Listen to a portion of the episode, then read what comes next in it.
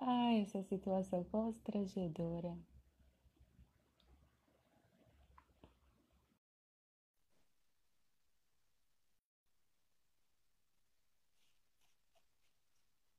Aqueles longos minutos sem saber o que fazer, sabe? Tô em live muito PR. Agora é só esperar Dali entrar. Aê, entrei. Eu queria ter o editor, cara, para poder tirar esses minutos iniciais, sabe? Aquela coisa assim. Sabe, vou fazer um crop nisso daqui. Aí quando a gente publicar, vai publicar bonitinho. Podia ter, não tenho. Não tem. Não tem. E aí, assim, são esses minutos iniciais que a gente fica. Hum, e agora? A Diana Palhaça, canta aí uma música. Obrigada, amiga. Eu vou cantar uma música assim. É... Oi, gente. Já tem gente aqui, gente. Já, ó, é... Alex tá te dando oi. Ele falou quanto tempo para você. Oi, Alex. Gente, é... e a gente vai ficar aqui enchendo com a esse pessoal vai, de Cinco minutos a gente vai dar oi para as pessoas. Oi, Simone. Oi, gente. Ó, vamos lá para as regrinhas do jogo, que eu achei legal que a gente compartilhar. Esse é um papo que a gente tem assunto pra caramba para poder bater. A gente recebeu várias perguntas antes de colocar a live no ar e tudo mais para se preparar, mas pelo amor de Deus, né? Entrem, comentem, usem a ferramentinha de comentar para poder. É, pode interromper a gente, entrar na conversa do mesmo jeito. A, o canal, é, essa live, ela vai ficar disponível no meu canal. Aquela. No meu canal, também no da TuduxBR, arroba TuduxBR, né, porque tá aqui, né? Eu não vou me apresentar, você já sabe quem eu sou e tudo mais, mas eu vou deixar a Delinha fazer uma apresentação. Tá, eu vou me apresentar? Eu não sabia disso. Amiga, você vai se apresentar para Deus e o mundo aqui, por favor. Meu nome é. Então vamos lá, aquelas. Tá, eu sou a Adele, é, eu sou sócia da Tudux, uma consultoria em experiência do usuário. E, enfim, trabalho com UX há, mais, há quase 12 anos, tenho experiência pra caramba, mas hoje a gente não vai falar de UX, a gente vai falar sobre síndrome do impostor. Isso, a gente vai falar como é que a gente sofre com esses problemas. E a Delia, agora há pouco a gente estava conversando e ela falou, cara, que mulher tem mania de achar que ela precisa fazer um doutorado e um mestrado para poder falar sobre qualquer assunto, né? Então, não, a gente não tem nem doutorado nem mestrado para poder falar sobre esse assunto, mas todo mundo vive um pouquinho é, disso homens e mulheres, acho que mulheres principalmente. Então, a gente vai dividir aqui a nossa experiência com, com essa situação, com essa síndrome, como é que a gente administra, como é que a gente sente que ela está batendo. Mas é sobre um ponto de vista, né? É o nosso ponto de vista, né? Do, tipo, sobre experiências próprias também. Assim, a gente vai contar um pouco sobre as experiências que a gente teve e até para ser uma troca. Então, quem quiser comentar alguma coisa no, no falar nos comentários, complementar, seja super bem-vindo. Todo comentário me vindo para a gente hoje. Posso começar? Tu já pode começar explicando o que, que é uma síndrome do impostor? Posso. Para quem nunca ouviu falar. Sério. Amiga, sabe aquele momento que você tá torcendo, assim, você tem uma reunião, eu vou começar dando uma situação. Sabe quando você tem uma reunião e você tá tão nervosa, tão nervosa, Aí você fala assim, nossa, hoje bem que podia cair aquela trovoada, porque a minha reunião é 5 horas, podia começar a chover às 3, o trânsito da cidade inteiro parar para eu não chegar lá. Você já isso? Só que eu tenho uma live que você tem que fazer. A gente pode falar sobre isso também, porque desde ontem a gente tá falando no WhatsApp, falando assim, gente, não dá, a gente não vai conseguir fazer essa live, porque é uma live sobre síndrome do impostor, imagina. A gente não consegue falar sobre isso. E a gente tem pauta pra caramba pra falar sobre o assunto. Então, a síndrome do impostor é esse momento que a gente começa a bloquear coisas que a gente. A gente acha que a gente não é capaz de fazer alguma coisa.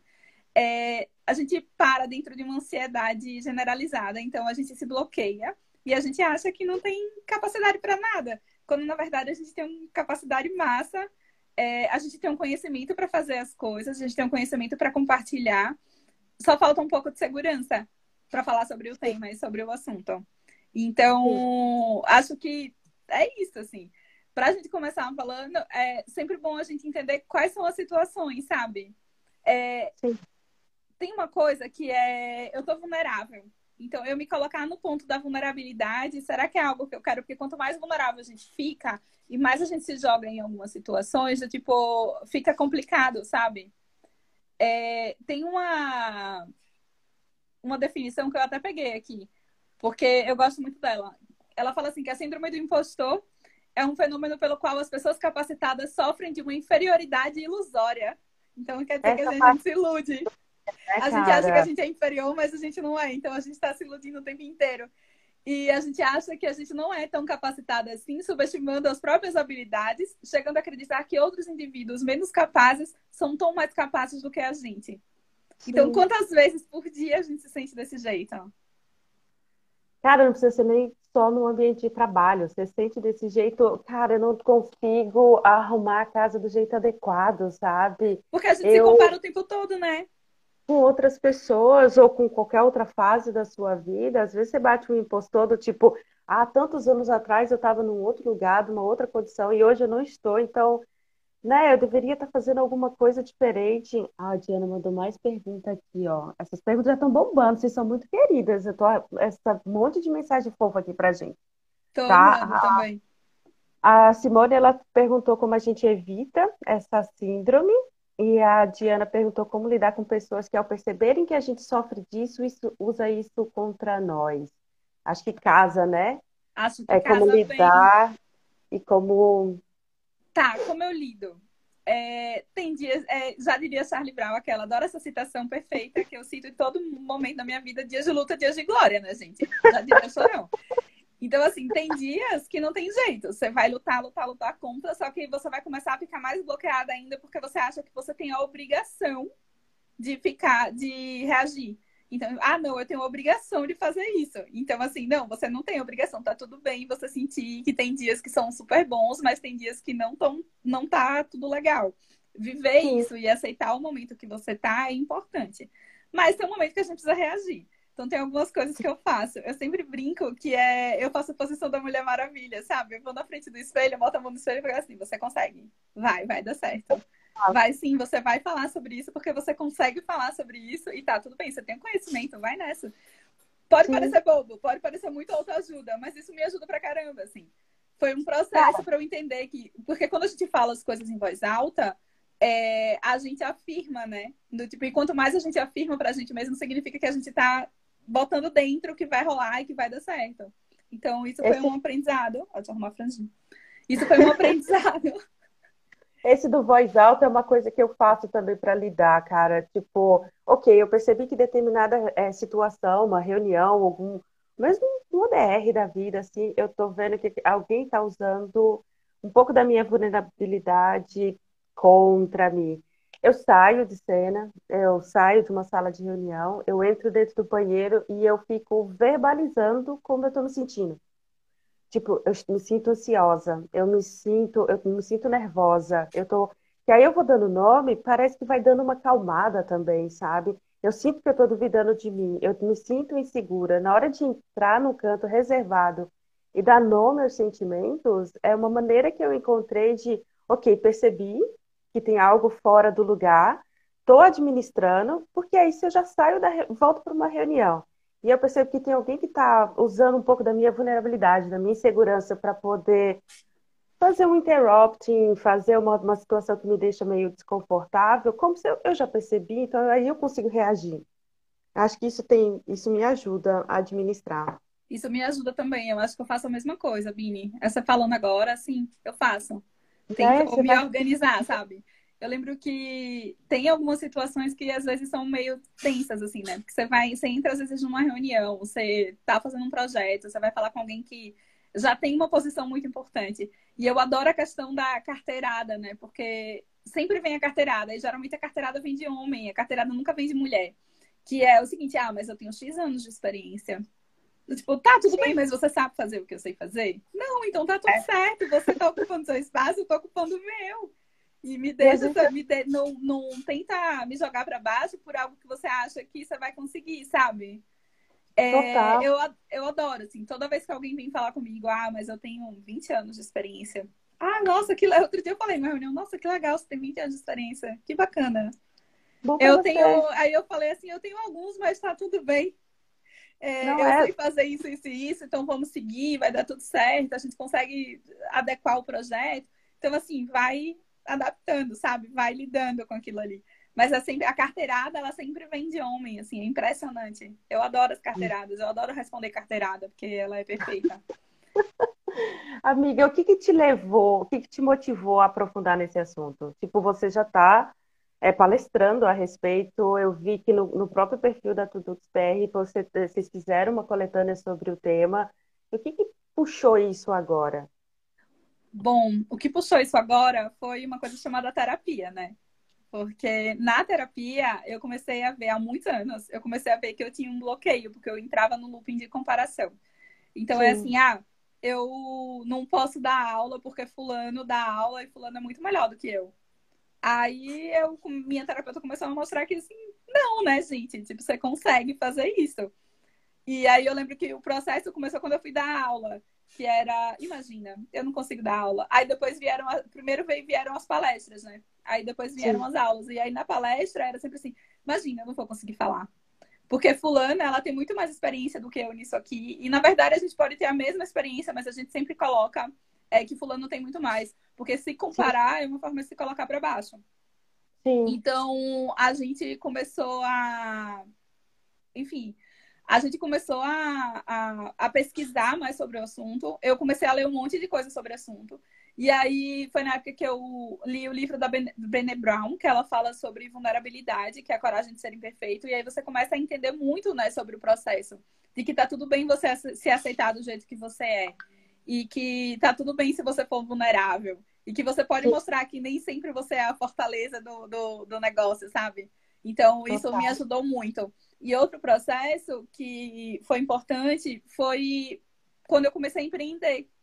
Porque uma coisa é você estar tá dentro das empresas, de certa forma, aquele dia você teve uma reunião ruim, você se compara com um e com o outro, principalmente no processo de troca de trabalho. Porque quando você vai trocar Sim. de trabalho, você sabe que você está no processo seletivo. Então você começa a se comparar com outras pessoas. Mas quando a gente empreende, o buraco é mais embaixo. Porque você está assim, é por que, que tal cliente eu queria tanto trabalhar, não veio trabalhar comigo? Por que, que será que. Aí você começa a se comparar. Porque será que é porque fulano é muito melhor do que eu e daí ele decidiu quem será a pessoa que ele decidiu ficar? Porque será que ela é boa? O que, que ela tem? A gente tem que estudar para isso. E aí você começa a entrar no looping, sabe? Então, eu, teve um momento que eu falei assim, não, gente, sério, para, não dá. Vamos estudar isso aqui, vamos entender o que está acontecendo, vamos entender como é que a gente pode melhorar. Então, eu vivo um processo que passa não só pela comparação, mas com uma dúvida interna. Sim. Super. Sabe, eu, eu eu fico assim, ok, é, tu falou da, da questão de dar aula, eu tinha que levar isso para terapia. É, chegou uma proposta, ah, você queria dar aula em tal lugar, e a primeira coisa que eu pensei, eu não tenho mestrado. Como é que eu vou dar aula, gente? Pessoas só dão aula se elas tiverem mestrado, né? E aí depois eu parando assim, gente, mas deve ter um monte de gente dando aula e curso por aí no mundo que não tem mestrado. E aí eu tenho, tenho uma pergunta que bate com duas pessoas, que é a Ana Paula e a Natasha perguntaram mas como é que você consegue separar o que é uma síndrome do impostor e aquilo que você realmente, um skill que você realmente não tem? Sabe? Uma coisa que você realmente não sabe precisa se melhorar. Como é que dentro de você separa? Você sabe, né? O que é que você não tem, que você precisa melhorar. Esse é o ponto. Você sabe. O problema é que quando você começa a se comparar com outras pessoas, quando você começa a achar que você é uma impostora, é porque tem uma voz do seu lado. Você tem a capacidade e aquela voz está aqui no seu pé. Você não tem. Você não tem. Olha só, isso aqui que você acha que você é boa, você não é, não. Deixa eu te contar isso aqui, garoto, você não é boa nisso, não. Então, é aquela vozinha que fica aqui, é seu. E, na verdade, quando você não tem o skill, você tem clareza de que você não tem. Que você sabe que você precisa desenvolver, que você talvez tenha que fazer um curso para isso, que talvez você tenha que ler um livro, que você tem que estudar pra caramba, você tem que trocar com outras pessoas. Isso você tem a clareza, você sabe. Talvez você não faça, porque você tá se limitando, entendeu? Porque você começa, ah, não, não sou capaz. Isso aqui, aprender isso, isso aqui não é para mim. Eu dei aula é. de bordado um tempo e era muito engraçado, porque, né, já fiz muitas coisas na vida. E aí eu lembro que quando eu dava aula de bordado, sempre vinha a aluna falava assim, não, mas eu, eu não consigo bordar. Você consegue é. bordar? Não é difícil. Não, eu não sei, eu não sei enfiar a linha na agulha. E quando você vê que a pessoa. Por quê? Porque ela assistiu tanto vídeo no YouTube, ela se colocou numa posição tão inferior que já artesanato não é para ela, sabe? colocar a mão na massa para fazer alguma coisa que envolve mão, não é para ela. Então a gente começa a se bloquear. Amiga, tu falando dela dos vídeos que ela assistiu e, e, e essa questão dela já olhar para si com esse problema. Tu consegue, é, além da comparação, que, que você consegue ver como é um sintoma? Isso aqui que eu estou sentindo agora é uma síndrome de impostor. Que sintomas eu consigo dizer, cara, putz, isso daqui eu tenho que prestar atenção. Não é só uma falha de skill nem nada, mas é um sintoma de síndrome de impostor. Amiga, um, eu fico paralisada, eu tenho muito medo. Então, eu sabe assim, aquele momento vai começar, eu tô paralisada, eu tenho medo.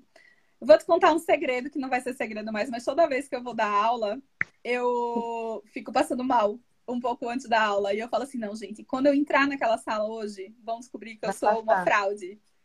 Eu não posso ensinar para essas pessoas. Fraude. E aí é muito louco, porque por mais que quando eu entro dentro da sala, eu tenho uma segurança que eu posso falar, que eu posso, do tipo, contribuir, enfim, que eu tô lá, é, trocando com aquelas pessoas, às vezes tem um aluno que vai fazer aquela pergunta que você fala assim, tá vendo? É por isso que eu não devia ter vindo. Então, aí você respira fundo porque você tem a resposta. A pergunta só, ele nem sabe se expressar direito, aquela pessoa nem sabe se expressar direito. E aí você respira fundo, você fala, você pode repetir? Eu não entendi. Esse é o grande clássico, eu não entendi. Eu vi falando isso, ai, não entendi. E aí a pessoa explica de novo e aí você consegue seguir com ela, sabe? E essa é uma boa, né, cara? Para mim ainda é muito difícil dizer eu não entendi ou então eu não sei. E, cara, não tem como saber tudo. Não tem. Não tem como e você não é. Então, em todas as reuniões. Esse é o ponto. A gente tem, é, quando a gente se coloca numa posição que você está na linha de frente, você já vai começar a se boicotar por natureza. Você vai ter dor de barriga antes, você vai ficar paralisada, você vai ter medo, você vai achar que não é capaz, você vai torcer para chover, você vai torcer para não sair de casa, você vai torcer para tudo dar errado naquele dia, para nada acontecer. Esse é o ponto. E aí... Deus, um Deus ex machina que me tira daquela situação. Nossa senhora, tipo, São Paulo podia cair hoje para não ter que sair daqui de casa, entendeu? Esse é o ponto. E aí, é... Mas é um aprendizado, do tipo, você começar a falar que não, não entendi, não, não quero, não, gente, tipo, vai dar certo, oxe, vai dar tá tudo bem. E que você não tem a obrigação de saber tudo, é perfeito. Esse é um aprendizado também, porque a gente se coloca muito no posicionamento que você tem que saber tudo, né? Muito? Sério? A gente e já quando você é chefe? Eu amo ser chefe. Aí a pessoa faz aquela pergunta que você não sabe responder, dá vontade de responder, gata, eu te contratei justamente pra você estar aqui junto comigo pra você me ensinar alguma coisa. E é, é muito cara. louco. Porque quando você é chefe, você também tem síndrome do impostor. Claro, mano. E aí você tem que dar uma aliviada para saber que, cara, se construiu um time justamente para que eles tenham resposta para as coisas que você não tem. Não tem como ter tudo. Não tem. É, não tem, não tem espaço que... no cérebro. Diana falou assim: ah, eu perdi o medo das perguntas dos alunos. Eu perdi o medo, mas é, tem uma coisa importante que é falar o não entendi, para ver se a pessoa consegue explicar um pouco melhor, porque às vezes eu não entendi mesmo. E outra Sim. coisa então, eu não sei. Isso aqui eu posso pesquisar e depois te respondo? Aí a pessoa fica muito chocada, assim, porque ela esperava que ela, você tem que ter todas as respostas. Não, não tenho. Não tá tudo bem. Não é porque eu tô na linha de frente que eu sei tudo. É, eu vou aproveitar uma outra pergunta da Natália que tem a ver um pouco com isso. Às vezes, é, as pessoas que estão exigindo, ou já têm uma expectativa muito alta de que a gente tenha é, todas as respostas, elas têm um gênero específico na sala de reunião, que não é o nosso. É, e aí, como é que você lida com isso, né? A senhora Diana perguntou também essa questão de dar a carteirada, se é uma coisa escrota ou não. E a Natália perguntou, cara, você está num ambiente de trabalho, é um ambiente que é um pouco mais machista, e alguém te dá uma encurralada, é, você já está dentro de uma síndrome e administrando internamente o que está acontecendo com você. Como reagir, né? Como dentro, a gente precisa, sei lá, de um tutorial de como reagir. Mas como reagir quando você é, se sente encurralada é, dentro de uma situação? Porque eu acho que a síndrome de impostor não anda tão desassociada do machismo, assim. Não, ela não anda tão desassociada.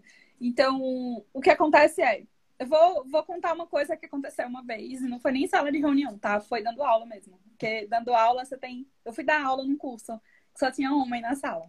Eram só homens, eram tipo, acho que 30 e poucos homens. E aí, quando eu entrei, eu, eu na época eu tinha cabelo rosa, então já começa por aí, né? Porque cabelo Sim. rosa só jovem pode usar. E aí eu tinha cabelo rosa, eu entrei na sala, e aí o cara me falou assim: começou, eu tava esperando eles se arrumarem na sala, enfim, estavam trocando ideia, não tinha dado horário, deu horário, cinco minutos todo mundo se acalmou, chegaram os que faltavam. E aí eu fiquei em pé e o cara levantou e falou assim: Que horas o, o professor vai chegar? E eu olhei pra cara dele e falei: Não, mas sou eu. a cara dele de tipo, quem é essa garota que vai me dar aula? E aí ele deu uma risada, do tipo, hahaha. eu fiquei, amigo, calma. Sou eu que vou dar aula pra você. E aí, quando eu comecei a me apresentar, que eu comecei a falar as coisas que eu fazia, onde eu tinha me especializado, enfim, porque, enfim, graças a Deus, tinha um currículo bom. É, ele, eu lembro que o cara começou a ficar muito chocado na cadeira. Porque um, ele não esperava que era uma, mulher que ia falar, dois, era uma mulher muito mais jovem do que ele, porque ele era um cara com muitos cabelos brancos, não que eu não tenho. Mas assim, era um senhor. E ele estava muito, ele ocupava uma posição num determinado banco muito alta e tinha uma pessoa muito mais jovem do que ele falando para ele o que ele tem que fazer. Então, é, é exato, isso começa por aí. Outro ponto é reunião de trabalho quando você vai, que a sala ela é predominantemente masculina. Você já vai muito mais preparada. É. Você já sabe onde você vai se enfiar, você já vai muito mais preparada. As respostas, elas estão na ponta da língua. Do tipo, a pessoa pergunta, a gente já volta aqui, já tá falando. É, a pessoa pergunta de novo, você já tá mais preparada ainda, você já vai falando. Por quê? Qualquer. Se você não tiver saída daquela pergunta, ela, a pessoa vai tentar te dar uma carteirada, sabe? Então, Sim. quando ela dá essa carteirada, você dá uma risada, que é o que eu sempre faço, eu dou uma risada. Faz a egípcia. Então, mas me explica mais sobre isso. Me conta mais, porque se a pessoa tá tentando jogar para você, ela nem tem a resposta. Ela só quer mostrar que ela é melhor. Porque o, geralmente os homens eles têm muito mais segurança do que a gente em várias coisas, né? Então, Exato. a gente dá uma risada, tipo, me conta mais, me explica mais. É a mesma técnica de pesquisa que eu uso com o usuário, eu uso com o cliente, tipo, me conta mais. E aí tá eu tudo acho, bem. Eu acho válido também lembrar que às vezes a gente é o especialista naquele tema, naquela reunião a gente é a pessoa mais preparada sobre aquele assunto que está sendo apresentado. Tipo, você vai apresentar uma reunião, você vai fazer aquela conversa, uma dinâmica, alguma coisa. Às vezes você, no assunto que você está trabalhando, é, eles te contrataram porque você está preparada, porque sabe? Tá porque todo... você é especialista. Mas aqui é hoje também a gente vive um outro momento, né? E aí, se a gente for entrar no momento do, do mundo do UX, o que é que acontece? É, todo mundo é UX hoje em dia. Porque todo mundo acha que é muito fácil ser UX. E aí a gente entra num outro assunto que não é síndrome de impostor. Principalmente pra é. gente que trabalha com experiência do usuário. Então, assim, todo mundo hoje em dia acha que é UX designer, todo mundo acha que consegue fazer tudo, e na verdade, gente, calma aí, alto lá.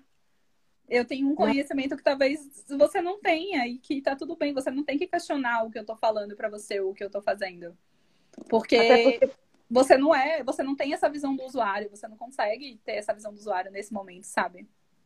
Total, e até porque pelo background que a gente tem, né? A gente está no, no, no rolê já faz uns anos, né? Oh. A gente começou com arquitetura de informação. Então, então a gente é o old school de UX, A gente é né, é old school de UX, gente, é isso. É muito, muito forte. Tem uma pergunta que eu achei legal, que é a diferença entre síndrome de impostora e insegurança. Tem diferença?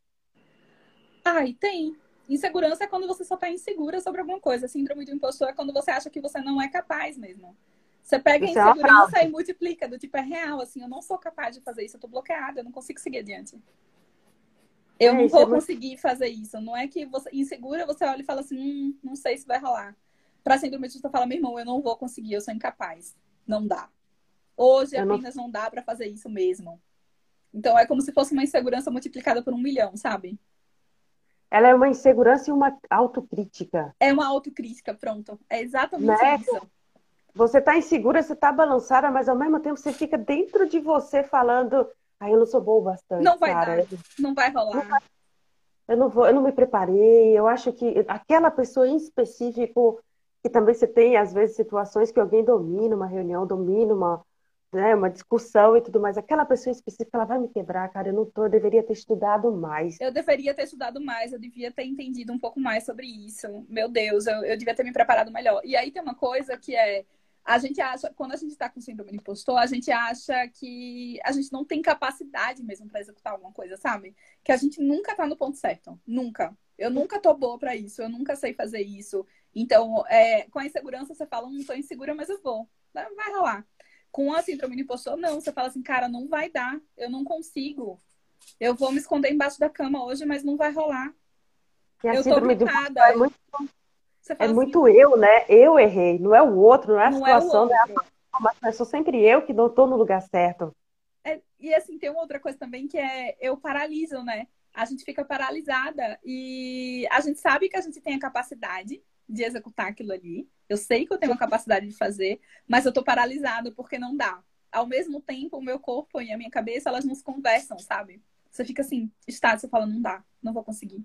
Eu lembro que teve um, um PCamp que eu fui palestrar e eu fiz a palestra, eu tava montando a palestra e falei, não dá, eu não sei fazer isso. Eu não vou conseguir falar sobre isso. E eu falei, cara, eu faço isso o tempo inteiro. Eu, eu vou falar sobre observação de pessoas, eu sei. Eu, eu sei fazer isso. E aí, ao mesmo tempo, eu montava palestra e falava, não vai dar, não vai dar. E aí eu lembro que de noite eu surtei. Eu surtei, eu falei, não vou palestrar amanhã. Eu liguei pra Michelle e falei, não dá, eu não vou. Eu não consigo. E Michelle, calma, você consegue, vai dar tudo certo. Eu falei, imagina.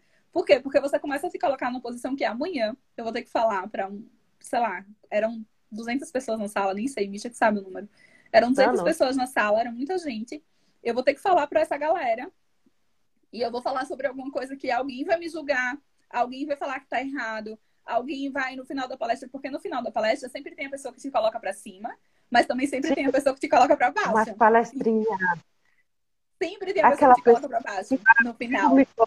Só para poder falar, e cara, e ela vai falar sobre aquilo que você acabou de falar supostamente melhor do que você, porque você esqueceu aquele ponto. Você esqueceu esse assunto. Como você pode esquecer, Sabine? O telefone da sua frente, você está em cima do palco, você não sabe essa parte. Aí você fica, oh, meu Deus do céu, para onde você vai? Nossa, e aí você começa a se questionar, assim, na véspera, você começa a pensar, nossa, mas meu currículo não é tão bom é, eu não, não tenho todos os conhecimentos que eu queria. Eu devia ter feito aquele curso que eu imaginei, que eu não fiz, entendeu? Mas hoje aquele curso seria super importante para isso. Total. Não fiz droga, preciso muito fazer. É... que mais? Mas para falar sobre esse assunto, talvez eu precisasse ter feito uma estrada. Eu não li todos os livros suficientes. Será que aquele artigo que eu vou buscar no Google agora, ele vai fazer diferença naquilo?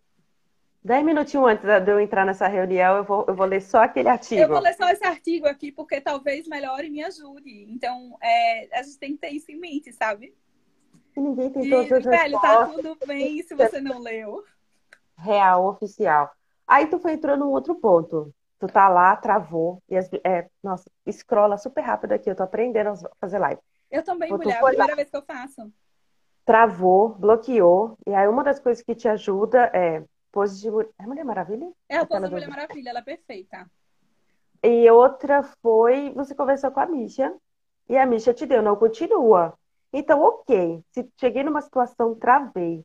Como eu posso, como eu posso receber ajuda? É, que tipo de maneira eu, eu destravo isso? Então, a primeira ah. coisa é fala com alguém. Se você tá se sentindo travada, chama alguém para falar. Chama uma amiga, fala assim, olha, não dá, não tô conseguindo. Eu sempre converso com duas pessoas. Eu converso com, assim, as duas pessoas mais próximas né, no meu dia a dia, que é Danilo, que é meu marido, e com Michelle, que é minha sócia. Então eu viro pra falar, Michelle, não vai lá. Ou eu viro pra Danilo Danilo, é impossível, não vai dar. E aí Danilo fala, não, vai rolar, claro que vai. Michelle fala, vai rolar, claro que vai. E é essa troca, entendeu? Porque a gente sabe Sim. que a gente acaba... Eles sabem da minha capacidade, talvez eu só esteja um pouco com medo. Então, a gente tem que entender também que ter um, um, grupo de mulheres, eu, no meu caso, eu tenho um grupo de mulheres, qual você participa junto comigo, que a gente é uma rede de apoio. Porque é Sim. importante a gente ter uma rede de apoio de pessoas queridas que, quando você tá com medo e quando você tá insegura, que você tá achando que você não é capaz de fazer algo, esse grupo de apoio, ele te ajuda, essa rede de apoio. Então, ter esse grupo, ter essa rede de apoio, ter uma troca, tá com uma dúvida, tá com uma insegurança, bateu hoje, chama o grupo, troca uma ideia. E isso é muito importante. Porque a, te ajuda a fortalecer né? a base, né? Sim. Quando a gente tá e com a base quebrada. Perdão, amiga, continua. Como? Cortou, amiga. É, você estava falando é, quando você tem a base quebrada. Sim, quando você tem a, a base quebrada, do tipo, você não consegue se sustentar. Então você precisa ter uma base que unida vocês vão mais longe, sabe? É, unidas aquelas mulheres, elas conseguem chegar mais longe. E isso eu tenho uma base de mulheres que me fortalecem. Óbvio que do tipo, os homens eles já têm uma base também, que é a base do, do que a, acaba acontecendo tipo todo um romance assim de homem. Porque a base do homem é bem diferente da base de mulher. A, as Total. mulheres a gente se une por uma tensão de tipo, estamos muito inseguras. O homem, eles se unem por uma questão de estamos todos muito seguros. É Sim. óbvio que você tem a insegurança que está ali dentro, mas o homem, por estrutura, no, no, machismo estrutural, a gente acaba não aceitando a insegurança, né? Eles acabam não aceitando que tá tudo bem você ser inseguro um momento, porque você tem a cobrança da segurança é, em excesso. Você não pode chorar, você tem que ser muito seguro, você não pode mostrar que você é frágil, você tem que ser o forte do, do, do negócio. E na mulher, a gente vem com um machismo estrutural da outra ponta, que a mulher é sempre frágil.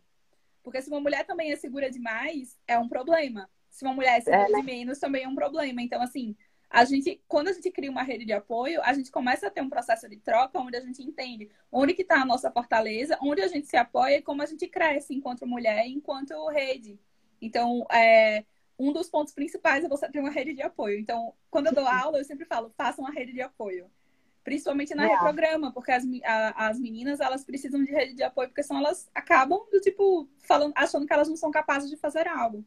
Outra coisa é ter uma troca como essa do tipo, se ajudar enquanto profissional, sabe? Trazer pessoas importantes para ocupar espaço junto com a gente. É, eu Sim. não posso ocupar o, o, espaço sozinha. Eu tenho que ocupar o espaço junto com outras pessoas. É, eu não.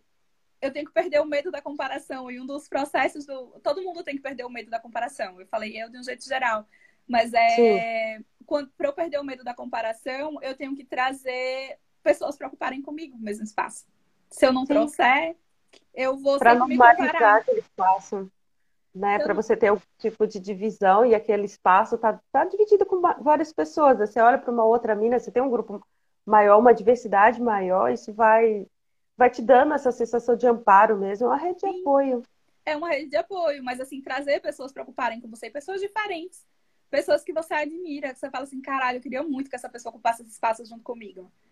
E pensar também em trazer pessoas diferentes no ponto minorias, né? Porque a gente fala muito. É... Enfim, preciso ter uma, mulher negra para me acompanhar, eu preciso ter uma mulher trans para me acompanhar, porque ela vai me ensinar muito. E eu vou Sim, ensinar para ela e a gente vai ter uma troca, sabe? A gente precisa Total. ocupar esse espaço junto, em conjunto com outras pessoas, e não sozinha. Outra coisa é que, que, eu faço é que quando eu penso, quando eu entro no ciclo de comparação, o ciclo de comparação é uma loucura, porque você entra e você tem que ter muito cuidado, senão você não sai nunca mais. É um vórtice. É, uma é um vórtice que vai entrando, entrando, é horrível. É horrível. E aí você fala assim, nossa, meu Deus, como saio daqui? Então, uma das coisas é que eu sempre penso que se eu tô me comparando com aquela pessoa é porque ela é tão boa que eu tenho que admirá-la e não me comparar. Então, Sim. tipo, vai colocar numa posição de admiração mesmo. Nossa, ela é tão incrível, ela é tão foda que, que massa. A gente tá junta nessa, sabe? Eu quero. Vamos ser amiga. Tipo, eu quero ser amiga dela, porque ela vai me contar alguma coisa. Eu lembro Total. que ano passado eu fiz um curso de, enfim, de identidade é, online com Fernanda. E era um grupo que tinha muitas mulheres incríveis. E tinha uma mulher que, quando ela abriu a boca, assim, eu falei, gente, eu quero muito ser amiga dela, porque ela é muito incrível. Aí a outra abriu a boca e falei, eu quero ser amiga dela também, porque ela é muito incrível. E hoje, a gente vive trocando conversa, sabe? Onde vira, a gente troca uma ideia. Uma deu um curso, eu participei. A outra. É... E antes era aquela coisa, tipo, porque a gente vem também de uma coisa estrutural que a mulher tem que ser inimiga da outra, né? É, isso é muito forte ainda. isso tá é muito discutindo... forte. Então, eu não posso ser amiga dela. Não, velho, eu posso, eu devo porque é uma troca muito importante. A Fernanda comentando, ah, é, foi você mesmo, Rita. Então, é, essa troca é importante, sabe? Você aprender que você pode ser amiga de outras mulheres, que você pode crescer junto, trazer isso para perto, é muito importante. Eu não tenho que me comparar a ela, eu tenho que, tipo, trazer ela para perto de mim, porque a gente vai ter uma troca e ela vai me ensinar muito. Total. É... E outra coisa é que a gente tem que evitar julgamento para a gente não é, seguir com essa síndrome dentro da gente, do tipo, a gente tem que parar de julgar o outro. A gente julga muito e a gente julga o tempo inteiro. É, é muito triste porque hoje, ainda mais com a internet, com a gente tem uma internet tão próxima da gente, é, né, que ela tá dentro da nossa vida hoje, ela faz presença o tempo inteiro. A gente tem que parar com essa coisa do, do julgamento. Nossa, mas olha só a Sabine aqui, ó, toda a Serelepe fazendo uma live. Repare, nem podia fazer isso. Não, Sabine podia fazer a live. Sabine dela. Parada faz, né? É exatamente esse ponto. Fulano, fulano, olhe para fulano fazendo isso aqui, rapaz. Por que, que você não tá fazendo? Você tem que fazer, levanta a bunda da cadeira e vem fazer também junto, sabe? Vamos fazer em todo mundo. Porque quanto mais a gente ocupa o espaço, mais troca a gente tem. Então, assim, é, se colocar no lugar do outro é importante. A gente fala muito de empatia hoje, mas a gente esquece muito de colocar em prática a empatia, né? A gente sempre acha que a empatia é nossa, só a gente é empático. Ah, eu sou muito empática. Não, você às vezes você se coloca no, no, no, numa posição que é você tá julgando, você não tá sendo empático. Você e tá... às vezes é muito mais fácil você ser empático no seu grupo de amigos, nas pessoas que você conhece, do que com um desconhecido, com uma pessoa com quem você já, né, já não se dá tão bem. E aí tem uma pergunta também que eu achei bacana que a gente podia explorar, que era, ok, eu estou num bom lugar na minha vida hoje. E aí aquela colega que eu tô, que eu tenho, ela não tá, eu, eu já identifiquei nela que o que ela está passando é uma síndrome de impostor. Como é que você colabora com a outra pessoa? Porque é sempre muito delicado, né? Quando a pessoa está passando por uma situação você tem que ser mais parceiro, você tem que ser mais acolhedora, você tem que ter mais empatia e tudo mais. Mas hoje, se você está num dia bom e a tua colega que vai fazer uma apresentação naquela tarde, ela não está exatamente no dia bom, que, que elementos que você consegue trazer para se aproximar e para ajudar ela a atravessar? Amiga, oferece ajuda. É, né? Pergunta é, se tipo... tá tudo bem. Tá tudo bem com você. Estou sentindo você hoje um pouco ansiosa, talvez. Vamos conversar? Que é que tá pegando? Ai, mulher, vai ser a apresentação. Quer treinar comigo? Então. Eu lembro uma vez numa. No, era um evento de empresa e tudo mais. E a moça tinha acabado de entrar na empresa e aí ela estava se sentindo extremamente deslocada. Sabe, todo mundo se conhecia, estava no evento e tal, e ela estava sozinha, muito no canto. E aí a gente foi sentar, passei, acho que sei lá, estava saindo do banheiro, alguma coisa assim, aí é, passei por ela para conversar e ela foi contando, não, ainda estou aqui no processo de adaptação e tudo mais, porque as pessoas são muito boas, né? Ela, ela era back-end e a área de back-end era prioritariamente masculina. As pessoas são muito boas, né? Os caras são muito bem preparados e não sei o que, não sei o que. E ela foi falando, na hora me bateu. Amigo, eu acho que você tem síndrome de impostor. Na hora que eu falei, eu pensei, eu acho que eu fui indelicada. Porque, né, você não joga na lata de alguém. Amiga, eu acho que o que você tem é síndrome de impostor. Você está se colocando no lugar que não é muito. Aí eu entrei na vibe palestrinha, cara. Eu vou te mandar um artigo, e eu vou te mandar um negócio para você ler. Eu quero acolher, mas eu acho que eu não queria ser tão invasiva na coisa, sabe? Eu ainda pego pelo excesso, e eu também tenho um negócio muito maternal que eu preciso trabalhar em mim. Amiga canceriana, mas... eu também estou, então é isso. A gente já quer pegar no colo para cuidar para sempre. Tá Sim, tá processo de gestão, eu confio que o time ele tem um desenvolvimento técnico perfeito, mas eu quero cuidar de pessoa. Eu venho aqui hoje, gente, tá tudo bem, você tá tendo um dia ruim, não sei o que, eu vou. É, é um negócio para trabalhar em terapia mesmo, porque não é bonito, não. Mas eu acho que, eu acho, na minha experiência, às vezes ajuda esse lance da empatia, mas às vezes é o próprio acolhimento mesmo, de chegar na pessoa e falar, eu acho que você está né, duvidando de si mesmo, você está entrando num processo de auto-boicote. Mulher, tá tudo e... bem. Eu sempre falo assim, tá tudo bem, mas vai rolar me conta mais, o que é que você quer treinar comigo? Você quer passar comigo? Me conta, qual é, o que é que tá pegando? Em que momento você tá ficando mais nervosa? Então você começa a, a dar aquela ajuda, sabe? Que também é, eu sou que nem você. Então, às vezes eu tô assim, oxe, menina, tá aí, não, peraí, vamos aqui, ó. Toma aqui esse artigo, vai resolver desse jeito. E aí foi uma coisa que eu também tive que dar um passo para trás, porque nem todo mundo recebe de uma forma positiva. Porque já, já, já quer ocupar mais fácil. Porque, mais uma vez, a gente vem da questão do, da, da uma contra a outra, né? Sim. Ou um contra o outro. E aí, não, já quer ocupar mais fácil, porque olha, já tem mais experiência. Aí começa, a, a outra pessoa começa a, falar, a pensar mal de você. Então, não Sim, criou até uma resistência, Cria né, uma cara? resistência a receber ajuda. Então você fala, olha, não, vamos nessa. O que é que você precisa? Tá precisando de alguma coisa? Quer treinar comigo? Olha, né? mas é, tem alguma slide que tá pegando? Você precisa de ajuda com isso, precisa de ajuda com aquilo. Então é uma forma também de dar aquela ajudadinha, sabe? É um suporte pra galera. É um suporte deixa pra eu, galera. Deixa eu ver o que mais. É, fora de ambiente de trabalho. É, você, ainda, você também sente síndrome de impostora? Pra, Grupo de pra... amigo. Grupo de amigo? Ah, vai, que você às vezes não tem. Todo mundo tem. Você tem aquele amigo que, sei lá, você começa a se comparar, sabe? É porque vem muito com a questão da comparação, né? Você fala assim, nossa, eu vou. Aquele fulano ali que é amigo seu, muito foda. Não, nem sei porque eu sou amiga dele, porque ele nem merece a minha amizade, sabe? Eu só tenho amigo hype. Eu, eu preciso é com a minha isso. sobrinha. Por que a minha sobrinha vai tanto com a minha cara, cara? Eu não sou tão legal assim. Por que ela gosta tanto de mim? É umas besteiras. a Lilinda falou que ela tem no date. Do tipo, que ela tem síndrome de impostor no date. É que eu já sou casada há muito tempo, gente. Não tenho esse processo do date. Então, Não fala síndrome. É porque Lili também tem um negócio de estar em Berlim, tem uma É, outra ali tem outra coisa. tal. Mas com boy não tenho muito assim, não, assim. Não, eu passo, Não, é legal. tranquilo. Mas Até porque eu tô mais pro date quando eu tô me achando, né, cara? Acordei e tô me amando. Aí eu pronto. Se eu acordei e não estiver me amando, olha, cara, surgiu um empecilho aqui. Vou ter que trabalhar no meu freela, não vai estar dando pra ir hoje. É que é isso, né? Você começa a se comparar. É foda, porque você entra num, num rolê de comparação que é, é o, o ciclo que você não vai sair nunca mais. Você entra naquela espiral pra sempre. Eu vou dizer que tem uma coisa que é gatilho pra mim. E Conta. que é, eventualmente, quando eu tenho mais intimidade com, com o time que eu estou trabalhando, eu tenho duas rotas de saída. Eu me sinto extremamente desconfortável com a questão de estar chamando de menino e menina dentro de ambiente de trabalho.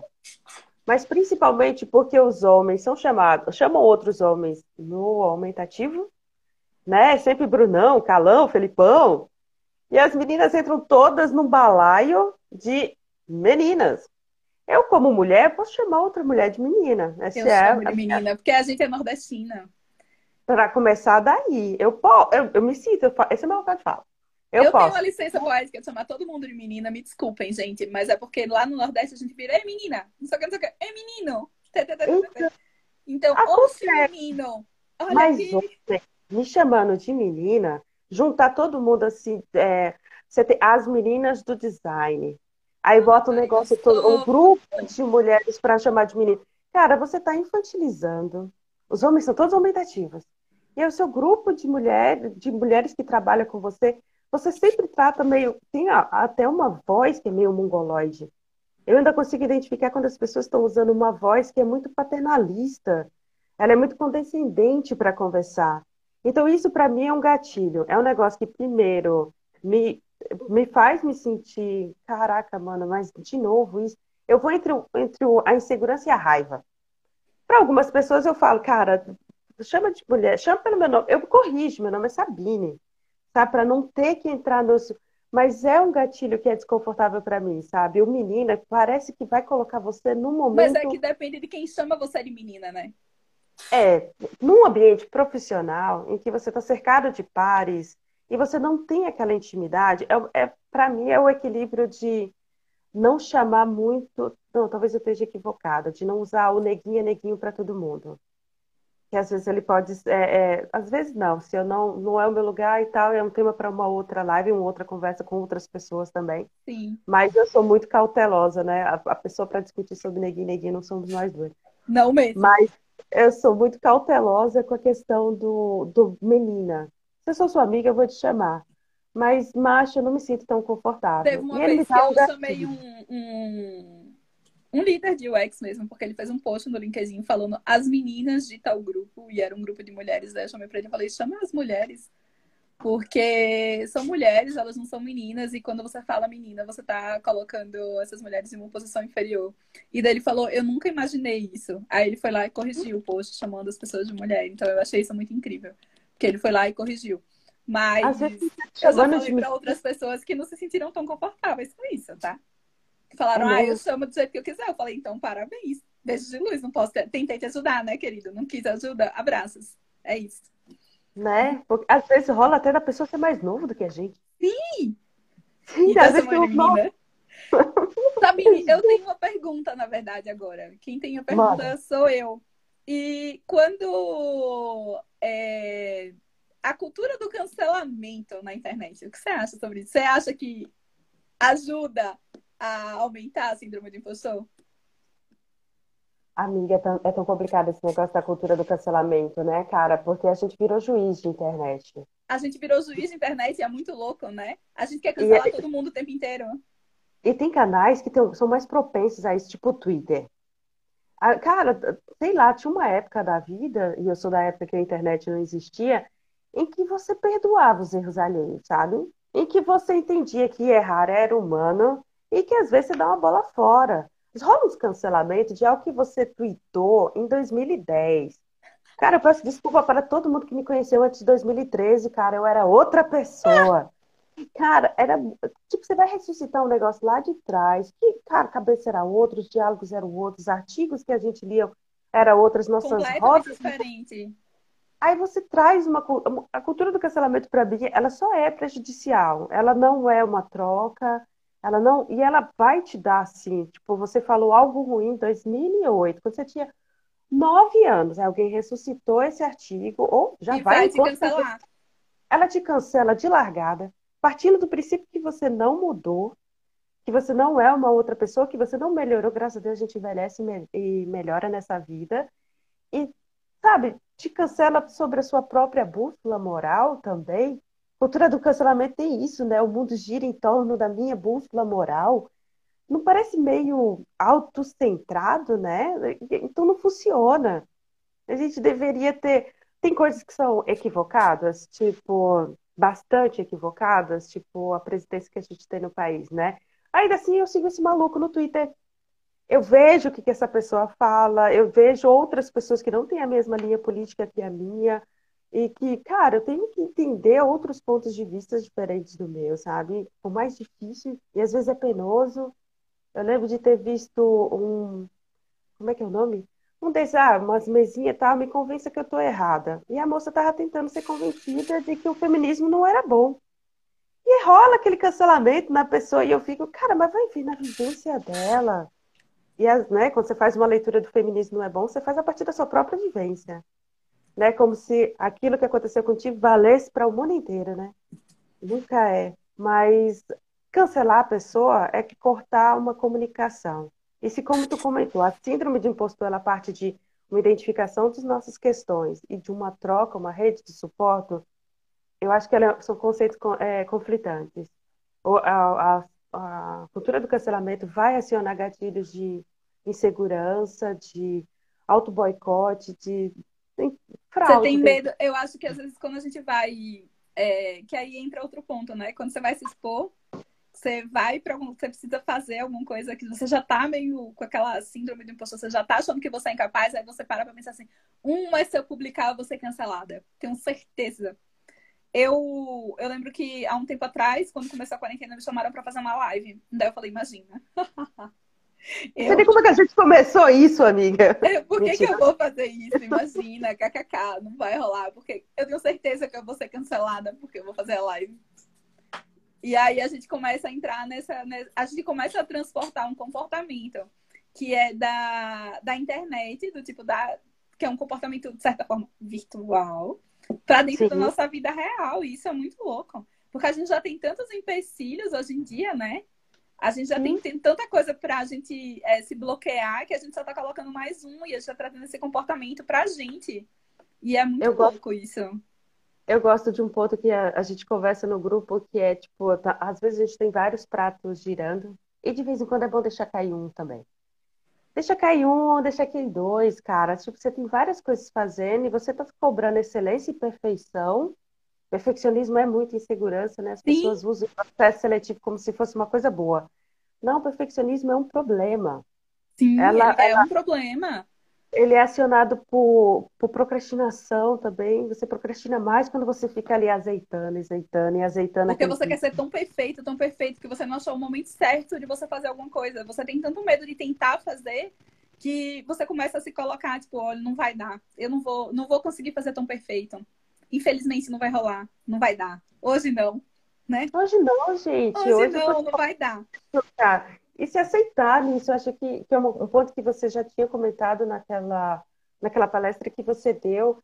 Tá tudo bem ser vulnerável mesmo. É difícil se assumir vulnerável. Mas é, É muito difícil. difícil você se assumir vulnerável. Muito difícil, imagina. Você Se falar ler no espelho é difícil. Que dirá na frente dos outros é muito complicado. é muito Mas- complicado. necessário, cara. Você precisa dizer que, cara, hoje eu não tô no meu melhor. E você ter uma audiência, uma pessoa bacana, um grupo de pessoas bacanas para poder dizer, vai passar. Ou o que é que precisa dizer Tá para você tudo se bem. Eu adoro Mas essa frase é que Ana Martins me falava sempre. A gente trabalhou junto e eu aprendi a falar isso junto com ela. Que ela sempre me falava que era assim, tá tudo bem, vai dar certo. Tá bem. tudo bem. E a gente sentava um do lado da outra e a gente sempre trocava, porque quando uma tava insegura ou a outra também tava, e a gente tava lá se boicotando pra sempre, a gente começava a falar assim, tá tudo bem, tá tudo certo, vai dar certo. E aí dava certo e tava tudo bem mesmo, sabe? Então, às vezes eu tô mega, tipo, me, me boicotando, né? Porque a gente começa a se boicotar demais. E aí eu penso, paro, penso, tá tudo bem, vai rolar, vai dar certo. Então, vai tá tudo bem, ó, Ana rindo, vai, tá tudo bem. Eu tenho uma outra pergunta, porque agora eu tô aqui, ó, nós duas vamos discutir uma outra coisa. Quando você manda currículo, você manda hum. currículo com faltando skill da vaga? Você fala assim, ah, isso aqui, ó, eles estão pedindo, eu não tenho, eu vou mandar. Você manda? Amiga, é, duas coisas acontecem quando mando currículo. Eu, é, eu vi isso também num TED. Sim, eu tenho que completar pelo menos 90%. 99% é o ideal. Eu tenho 99% daquela descrição de, de tarefas, de responsabilidades e tudo mais. Eu só vou me candidatar para aquilo que eu dou cheque em trocentas coisas. E outra coisa é coisas que eu fiz, é, estudos que eu tive, é, workshops que eu pratiquei, coisas que eu sei que são positivas para mim, eu não coloco no meu currículo. Eu não acredito. Outro nível de boicote, sabe? Eu, coisas que são trabalho voluntário, uma palestra, um negócio, alguma coisa assim, uma mentoria que eu sei que fala positiva de mim. Eu fico pensando, cara, ninguém se importa com isso, cara, não tem nada a ver, não vou botar esse curso, esse certificado aqui já faz eu tanto tempo. Não... que eu tinha palestrado nos lugares porque eu achava que eu não devia fazer isso. Imagina. Eu só fui lá falar, imagina, eu não tenho que colocar isso. Aí um dia é, eu peguei um currículo de um, cara, ele estava mostrando um negócio num, numa dessas lives, não foi nem live, foi tipo uma palestra. E aí ele falou, ah, mas aqui o meu currículo. E daí ele abriu o currículo dele e tinha tipo oito páginas e tinha todas as palestras que ele tinha feito na vida. Então eu falei assim, eu achava que o meu currículo era muito grande porque ele tinha três páginas. Eu falei, quer saber de uma? Que se lasque. Eu agora claro, vou colocar cara... tudo que eu fiz. Trabalho voluntário, tá aqui sim. Palestrei em tal lugar, tá aqui sim. Fiz não sei o que. Tá e aí o meu currículo ficou enorme. E daí eu, ai, mas que vergonha, né? Se alguém pedir meu currículo, tá, a pessoa não vai ler. E eu falei, quer saber de uma também que se lasque. Vai ler, se não quiser ler, não leu, abraços. Mas eu fiz a... isso e as pessoas precisam saber. Cara, até no portfólio, às vezes eu me vejo enxugando mais do que eu fiz.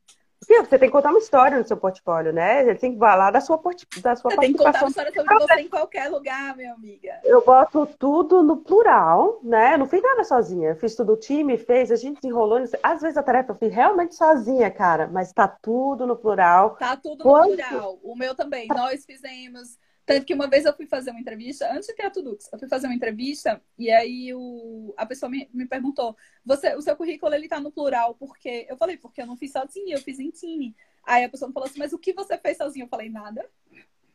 Porque se eu falar assim, e aí você entra numa outra coisa, né? Se eu falar que eu fiz sozinha é mal visto, mas se eu falar que eu fiz em time também é mal visto. O que é bom? Esse é é que eu acho que ter outra live, olha. A gente vai ter que fazer. A gente tem que fazer uma live só de processo seletivo. Que é perfeito, né? Processo seletivo é glorioso pra gente falar, porque tem muita coisa é, pra gente conversar gente. sobre. E você vai do júnior à direção, sabe? Você tem muito material para poder discutir pra quando tudo. você fica distata. Mas eu Mas eu essa questão do currículo pelo seguinte, porque é uma coisa que eu sempre vejo é, minhas alunas ou minhas colegas de trabalho estão falando assim: ah, não, mas eu não posso me candidatar porque eu não tenho isso aqui que eles estão exigindo. E daí, quando eu vejo um monte de homem falando, eles vão, ah, mandei mesmo, então nem aí, se chamar, chamou. E a gente Homem tem que aprender a fazer isso. Tá. Eu, eu gente... queria, é, é um exercício que eu queria fazer. A gente tem que aprender a fazer isso, porque, cara, vamos nessa. Do tipo, não tem, não tem. Eu sempre falo para as minhas alunas, manda manda sim o currículo. Não tenho todos os skills para vaga, manda, porque não é você que vai escolher se você vai trabalhar lá. É aquela pessoa, né, que vai falar assim: não, eu quero muito que a Sabine venha trabalhar comigo, então eu vou chamar a Sabine para trabalhar comigo aqui. É, eu olhei esse gente... currículo, achei massa, meu Deus, vou chamar ela para entrevista. Então é ela que vai te escolher, não é você que vai escolher aquele lugar. Então manda sim, todo mundo tem que mandar. A gente, eu, eu, isso é tema mesmo para uma outra live, mas eu lembro de ter visto num TED da vida que é, o homem ele é contratado pelo que ele pode fazer e a mulher pelo que ela já fez. Uhum, né? Aquela coisa, aquela coisa do crédito e do débito, né? O cara é contratado lá para frente, porque a gente acredita que ele pode desenrolar determinada coisa. Então, por isso que ele se candidata para 50%, 60% dos requisitos. Porque ele, ele vai parcelar o conhecimento dele para 10 é, vezes, né? exato, ele parcela e a gente não, é no débito, né, cara? É não, eu débito, já tenho essa carreada toda. É muito doido isso. Amiga, a gente está com cinco minutos antes de terminar a live. Cinco minutos? Que... Caramba, já. A gente precisa começar a fazer isso no canal que não bloqueia o tempo. É, eu queria que você indicasse literatura, artigo, podcast, vídeo, o que quer que seja, que você acha que pode ajudar outras pessoas no tema. Que pode ajudar outras pessoas? Tem um livro que eu gosto muito, que eu já falei aqui na live, que é A Coragem de Ser Imperfeito, é da Brené Brown. Ela é ótima. Tem, um, tem o TED dela também, que é muito bom. E tem o. É uma palestra dela no Netflix também, que é muito bom. Recomendo. É Junto tem outro livro dela que eu acho que é muito importante, que é o A Coragem para Liderar é muito, muito massa. É, principalmente para quem está ali começando um processo de liderança, quem está pensando em ser líder, enfim, quem está nessa transição ou quem já lidera. É muito Sim. massa. Tem um podcast que eu amo, que é o Chá com Impostora. Que Chá com a Impostora. É um podcast muito bom, porque ela vai pegando, ela tá pegando vários cenários e falando sobre síndrome do impostor em vários cenários diferentes, assim. Então, bem massa. E acho que agora de bate pronto esses três ah, e tem um outro que eu amo também, que é um TED da Amy Curry, que ela fala sobre posturas corporais. Como a postura corporal diz muito sobre a gente. Então, ela fala da, da Mulher Maravilha, ela fala que se você fica curvado assim nos lugares, isso muda a forma como você vai se expor, a forma que você vai falar. Então, esse, esse TED é muito massa. Não fala direto sobre síndrome de impostor, mas ele fala formas de você trabalhar a sua postura corporal para você não se sentir tão ameaçado. Maravilha. A gente tá se despedindo, vocês são muito fofos, gente. Vocês estão assistindo. Ah, não vai não, não vai não, é. pelo amor de Deus, vocês são muito fofos. é, superamos a nossa síndrome de impostora. Superamos, a gente falou sobre o tema, a gente superou todos os medos. É, eu queria agradecer a todo mundo que assistiu a gente. Foi importante ter essa troca. Obrigada por terem interagido nos comentários. Verdade, vocês foram né? Vocês interagiram muito, a gente completou bastante. É, foi muito importante para a gente poder falar sobre outras coisas que não estavam no nosso roteiro. A gente fugiu do roteiro, o que é ótimo também. Tá. Live tá. boa é a live que a gente faz do roteiro. É... Obrigada. E é, a gente espera vocês nas próximas. Vai ter próximas, viu, gente? Vai ter várias. Um cheiro. Um beijo, Beijo gente. Obrigada. Ah, também, viu? Tchau. Tchau.